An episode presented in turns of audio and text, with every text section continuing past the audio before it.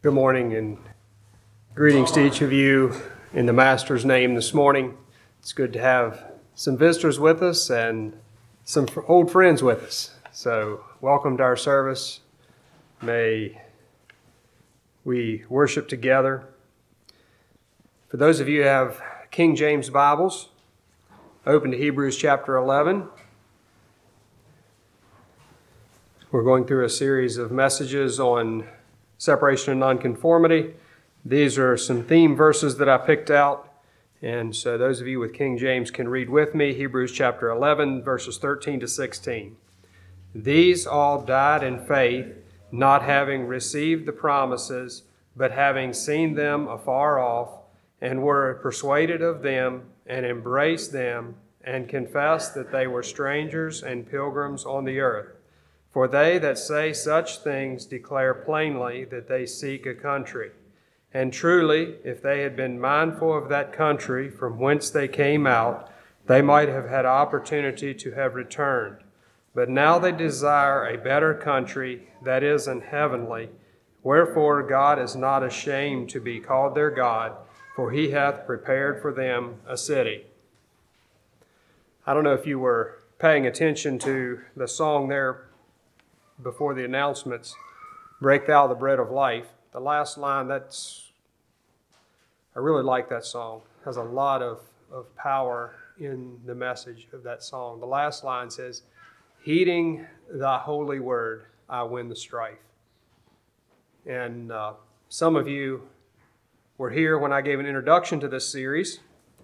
I believe this is the eighth message on it. And I said in that message that separation is understanding separation is a key to victory in the Christian life. Heeding thy holy word, I win the strife. Because we're directed by something different. These people here in Hebrews chapter 11 were directed by something different than the people around them. And that's kind of how I finished the message. Uh, my last message was, which was on how we live. And I said, or I, I brought us to the point where the fullest life comes out of living the Word. And I had this question how committed are you to understanding and following the author of this book? The title of the message this morning is I Love You. What does that mean?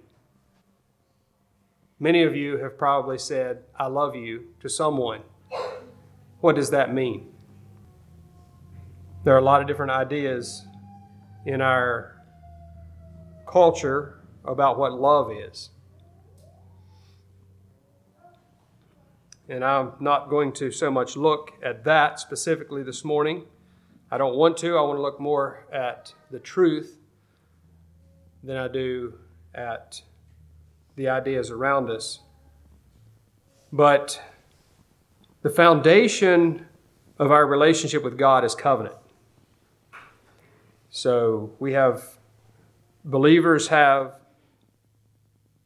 are to love God with all their heart, soul, mind, and strength and that love is grounded in commitment.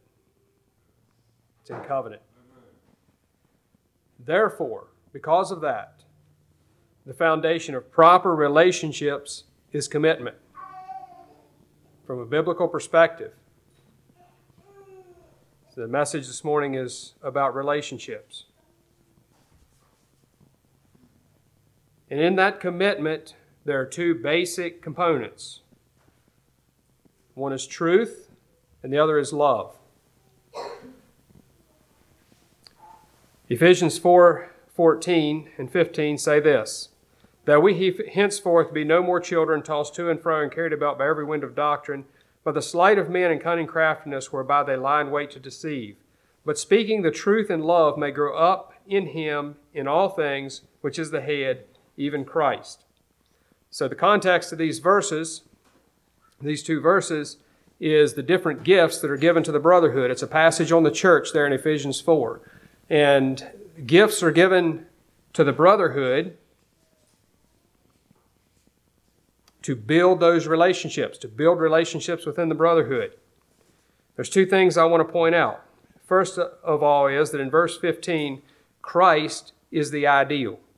Till we grow up to Him who is the head, even Christ. So Christ sets the pattern of the ideal for the church.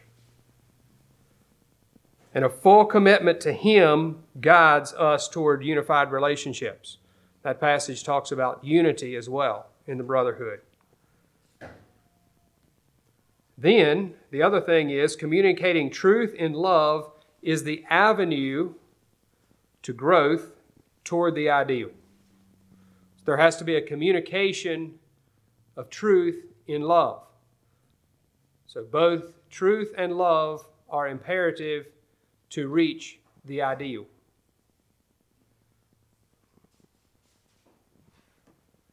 So, why is commitment to truth so vital to relationships?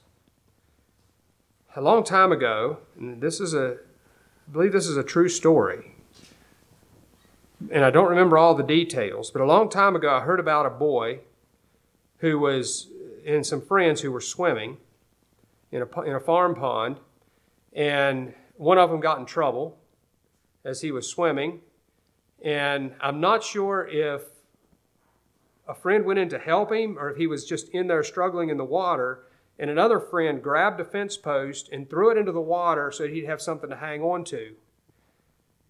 And he hit the guy in the head and he drowned. It doesn't matter how much we want to help. If we don't help in the right way, we're going to do more harm than good.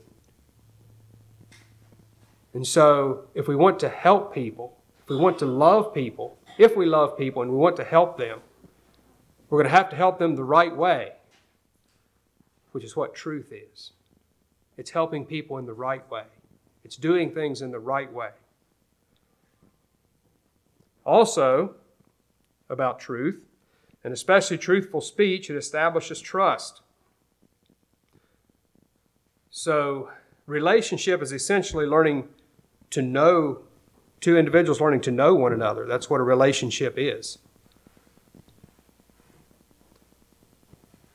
And the development of a relationship is the interaction between those individuals that in a step by step process, they more and more of who they are is exposed.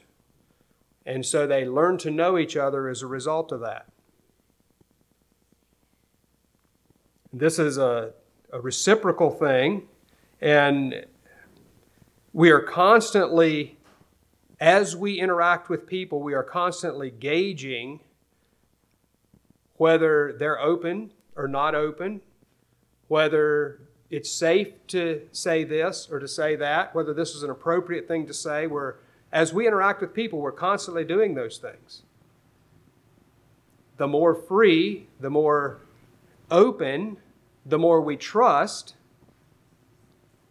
the more ready we are to expose ourselves more, expose more of who we really are. But as soon as we sense wrong action or dishonesty, then we don't really know at that point, we feel like for sure that that person's not really safe. Because we don't really know if they're who they are saying they are or we don't really know if what they say can be trusted to be true. So it's like when you dis- engage with somebody in that's dishonest, it's like the person has put up something that's not true that stands between you and who they really are. And you can't see who they really are because this thing that they have put up there is untrue, is in between you and them. And so, what is not true breaks down relationships because it breaks down our ability to trust one another. And so, growth in relationships that are dishonest stops because we don't feel safe. We don't feel like we can trust that relationship to open ourselves up, to expose ourselves to one another. The opposite is also true. When you know that someone really wants to help you, when you know that someone can be trusted in their desire to help you, when you know that they're honest about how they feel, then you feel more open to share and to expose yourself and to say, here's something that I'm dealing with. What should I do? And you know that they'll tell you the truth. So, how do we live according to the truth in our relationships? Turn to Romans chapter 12.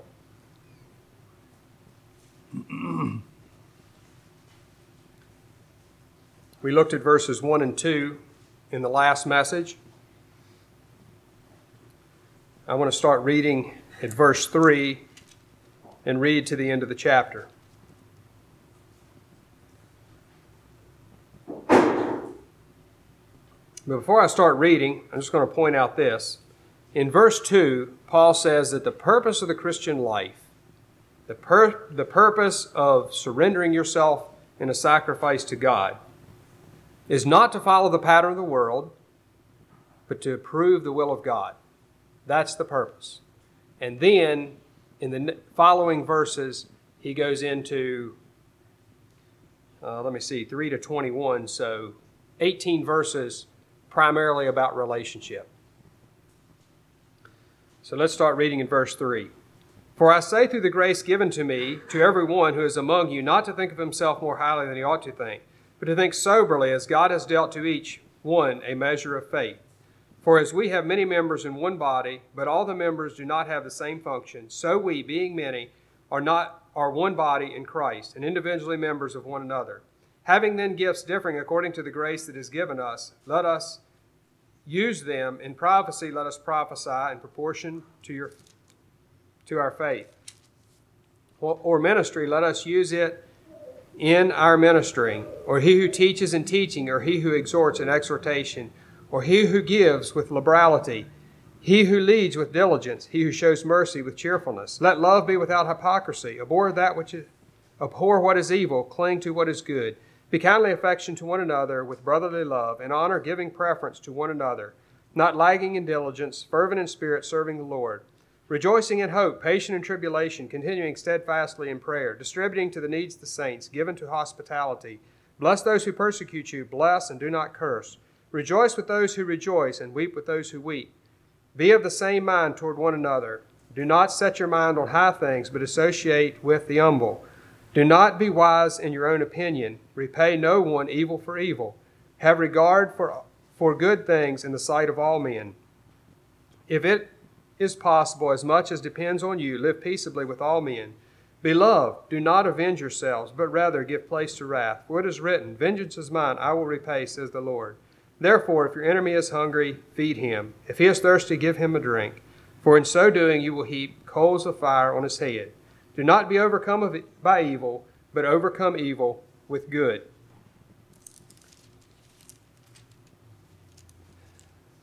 So there's enough material in these in this passage for a couple sermons. But that's not what I want to cover this morning. I want to go over this passage fairly rapidly. I'm going to point out a few things from these verses in relation to our relationships. And I want us to capture the larger picture of practical instruction from God about how to love one another. Verses 3 through 5. Don't be proud in relation to other people. God has given specific value to each one. God has given specific value to each person. Don't lift yourself up. Be humble. Verses 4 to 8 the value God has given to the individual is for the benefit of the whole. God has placed the people around you for your benefit, and He has put those people in your life to build you up. Verse 9 love is to be sincere, or another way would be to say it would be without hypocrisy. It should be real love. It should be something that is genuine. Verse 10 show affection, give honor to others instead of seeking it for yourself. Verse 11 the way you conduct your business should demonstrate how you serve the Lord. See, that's relating to other people. Verse 12 Our response to circumstances sets an example of where our trust is grounded. Verse 13 Be quick to share both things and our homes. Be quick to share what God has given us. Verse 14 Someone has to take the first step in doing good. It should be you. Verse 15 Engage yourself in the life of others. Verse 16 Connect with those who have needs as one who also has needs. In verses 17 through 21, God wants evil to be ended. And He calls you, as a Christian, to stop the cycle of evil and take the steps towards replacing it with a cycle of good.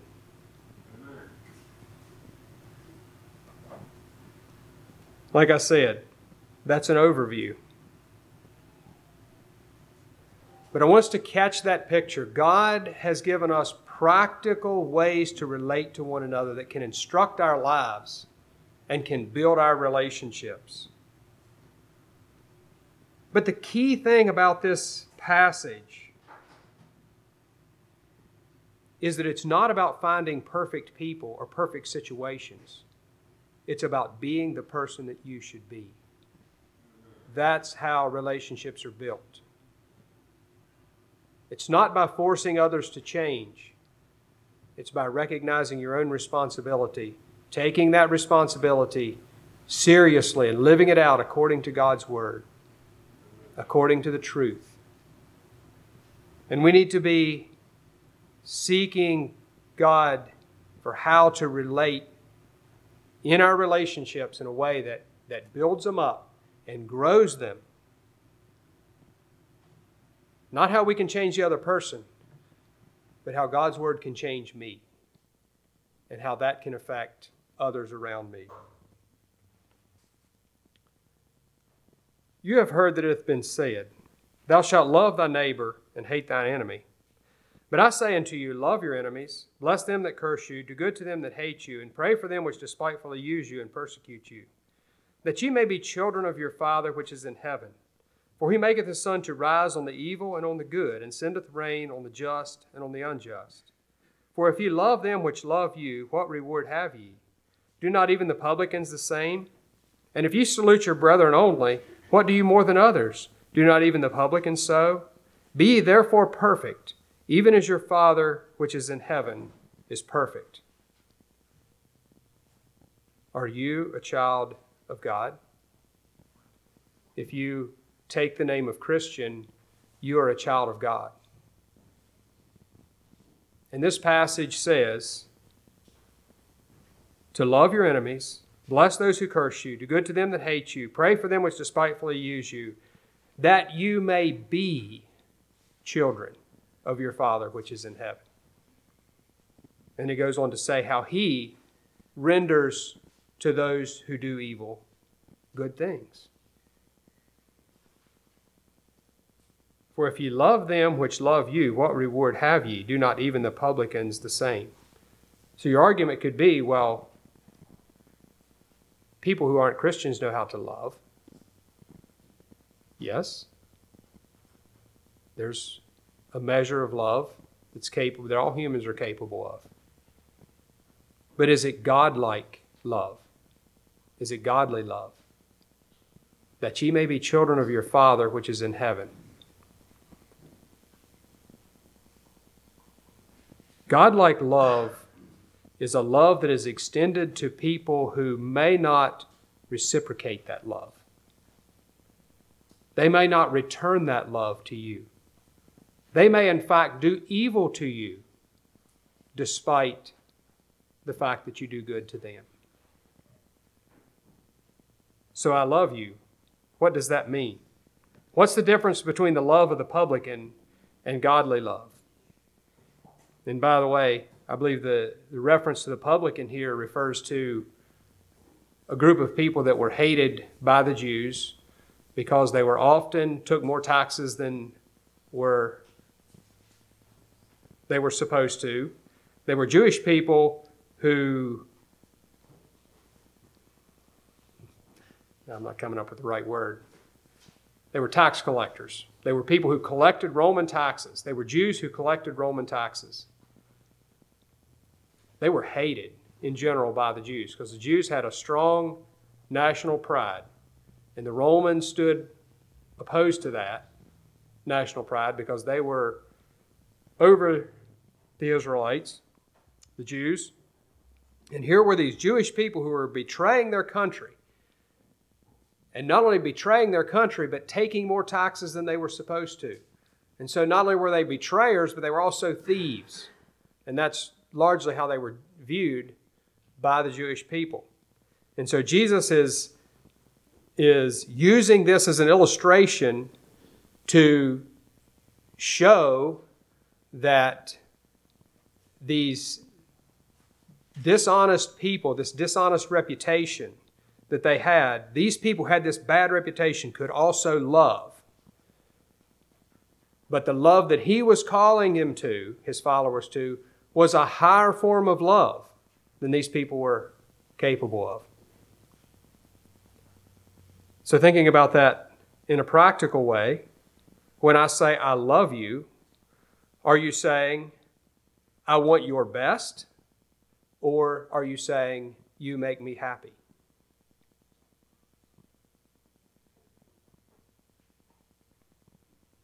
Because the world bases its meaning of love on the feelings generated by the relationship.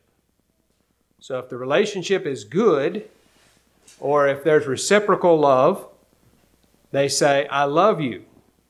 But when it's an enemy, they say, I hate you. They focus on the physical pleasure and the security that they receive from the relationship. Godly love is focused on the well being of others. And it's a love that's focused eternally, not just currently, not in the moment. And there's a lot of difference in that. So, your commitment to the well being of others is the level to which godly love is possible in the relationship. So, commitment is the foundation. And your level of commitment to their well being will be the level to which you're able to love them in a godly way, in a godlike way, just what godly means. God, in Christ, committed himself by sacrifice for the well being of all men. So he extended his love to all men. He committed himself to that. While we were all his enemies. So, the call at the beginning of chapter 12 is for you, as a Christian, to sacrifice yourself for the will of God. And the will of God is the well being of all men. So, the opposite of love is not really hate. It's selfishness. Because it's selfishness that keeps us from the well being of others. So, the principles that I shared from the scripture to this point are principles largely relating to brotherhood relationships and also um, relationships with people who are enemies. But I believe that these principles apply across all of our relationships. Because there are times that the people that we love do things that upset us. And what are we going to do with that? So I want to highlight two areas where the concept of love has been quite distorted in our culture. And I want to look at the truth about them, about these two areas. And that is, it's not comprehensive enough. But one of them is marriage. And the reason why I want to look at love and marriage is because it is so foundational to community and culture. I'll touch that a little bit later. But the other one is sexuality. So, marriage and sexuality are designed by God. And in Genesis, and that's that foundation or the, the structure of that is in Genesis chapter 1 and 2, where God lays out his creation. And our sexuality is one of the most powerful parts of our humanity. And I have proof of that. When I take billboard calls, well over 75% of the calls that I take bring up sexuality in some form. So, more than three quarters of the time that I pick up the phone, I talk to someone about some aspect of sexuality on that call. God designed that to exist between one man and one woman within marriage for life. And He didn't make a mistake when He did that. He had a purpose for doing that. When nurtured and protected, our sexuality within marriage is a glue that bonds a marriage together. And don't read love into anything that is outside of God's plan because it's not love, it's lust.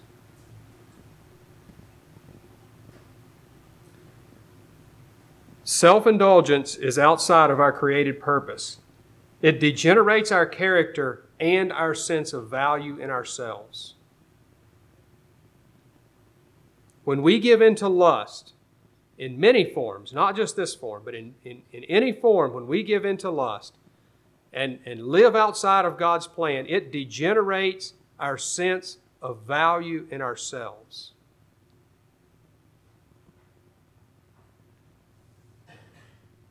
And also our sense of character.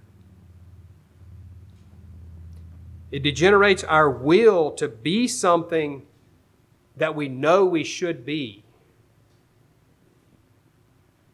And because our sexuality is such a deep part of who we are as human beings, it must be protected very carefully. Because it's such an important part of who we are, it also has such a, an important role in affecting the way we think about ourselves, the way we relate to, to ourselves. And because the state of marriage is so foundational to community and culture, it is vital to maintaining godly living, godly life, godly community.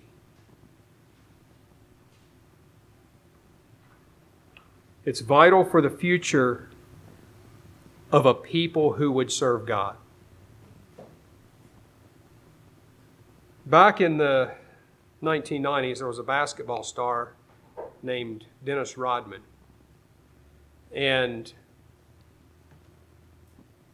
Trey found some base, some basketball cards yesterday, or Cade, one or the other, and they had a Dennis Rodman card in the group of, in the pack of cards that he, that he found. Anyway, I knew this guy, and he, I didn't know him personally. I knew of him when he was a player, and he had a string of wives, some of which he spent days, only days with after he married him before they got a divorce. And I remember reading in the Reader's Digest a kind of comic thing about different marriage proposals, and they had his name in there, and they said that his marriage proposal was, You're the one I want to spend the rest of my week with. we're thinking about commitment. What's the foundation of marriage? You see, the reason why couples live together without getting married is because they don't love each other enough. They don't have enough foundation of commitment to commit themselves fully to the other person. They want to keep a little bit of a door open that if someone comes along that's prettier or nicer or better, that we can just move on. The reason why people divorce is because they don't love each other enough. Do you have to find the perfect person to have a good marriage? What are the principles of good relationships? It's not about changing the other person, it's about being the person that you should be. One of the things that we want more than anything else is for someone to know us as we are and still love us completely and unconditionally. And we know that we have faults. We know that we have failures. We know that we're incomplete. And yet we long for someone to love us anyway. And for us to be able to be honest with those, that person. And for them still to love us. And when we fail, to be able to say, I failed, and they'll still love us. Because we're made in God's image. And God made us so that He could be known, and so we also want to be known. And life commitment in marriage establishes a secure place to work through the difficult things of life an atmosphere where love can flourish, both for husband and wife and also for the children. And I'm not saying much about brotherhood, even though that's part of it too, because I want to talk about brotherhood relationships in another message in the future. But it's commitment, brothers and sisters. It's commitment to one another and to our well being and to be willing to stick through it, to stick to it through thick and thin, that creates the atmosphere where love can flourish. And complete commitment to God establishes the ability for us to commit to one another completely. There has to be, first of all, at the bottom, or maybe I should say at the top, complete commitment to God. And the deepening of the knowing unfolds the beauty of the relationship. So, as you learn to know people more and more deeply, the beauty of the relationship is, is able to unfold. There's something else that's required, and it ha- comes back to where I started the message, talking about our commitment to knowing the author of this book. Do you have an unreserved faith that taking God's way will be the answer to your problems? 20 years ago, my and Dana's relationship was struggling. 20 years later, I can say from experience that an unreserved faith and commitment to the way of God can heal relationships and make them beautiful. He gives us the power. God wants to unleash the power of heaven into your life. And He is waiting for us to commit. Unreservedly, completely to Him. You know, truth brings restriction. If I get married, then I can't date any other women.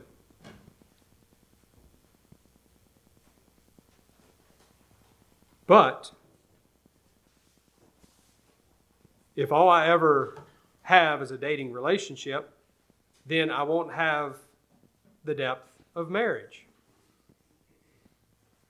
I'm using that as an illustration because God uses that illustration about Christ and the church. If I date Jesus, if my relationship with Him is just, well, I'll get to know Him and see how I like Him, I'll never find the depth of relationship with Him that He longs for.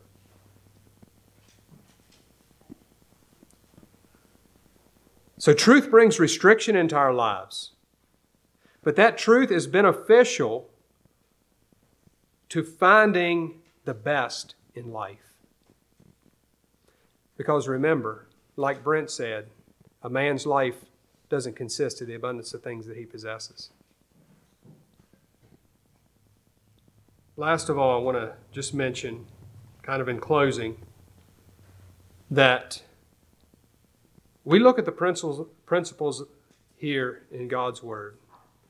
You know that one about heaping coals of fire on their head is probably a good one to, to think about in relation to this. What is the spirit behind the action? Do you want them to feel the heat of those coals? See, that's the wrong spirit. That's not the spirit of Christ. What you want them to feel is the fact that Christ loves them You want to allow God to be the one to put the heat on them. You want to allow Him to be the one who uses whatever measures it takes. You want to show them the good. I hope that's clear. There's a spirit behind every action that we take. And as the spirit is our spirit right. We can look at these principles and we can say, okay, I'm going to do this and this and this and this, and it's going to fix this relationship. What we really want is not the well being of the other person. What we really want is my life to be easier because they changed. That's not the right spirit. The Spirit of Christ, the humbleness and meekness of Christ in us, the longing for salvation, the self sacrifice that he was willing to commit to for our redemption, is the spirit that we need to reach for. Continually be reaching for as we relate to other people. Talked about marriage, and there's a lot of other aspects and a lot of other relationships that are very powerful and very meaningful in our lives beyond just marriage. I use that as an example primarily.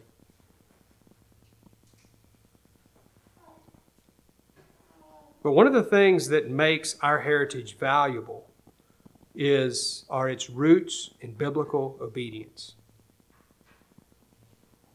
And we can we can begin to think that our views on things like marriage and, and marriage and divorce and stuff like that are are impractical and out of out of date and out of mode. But that biblical obedience, our heritage of biblical obedience, has brought a value into our li- lives that is priceless. And we are a separate people because of that biblical heritage. And I'm not suggesting that heritage alone is the significance. I'm suggesting, I'm bringing to you that biblical adherence is what matters. We need to be people of the book. We need to follow the Word of God so that we pass on something to our children. It is worth fighting for. May God help us in our relationships with one another and with those beyond our walls. God bless you. Shall we have a song?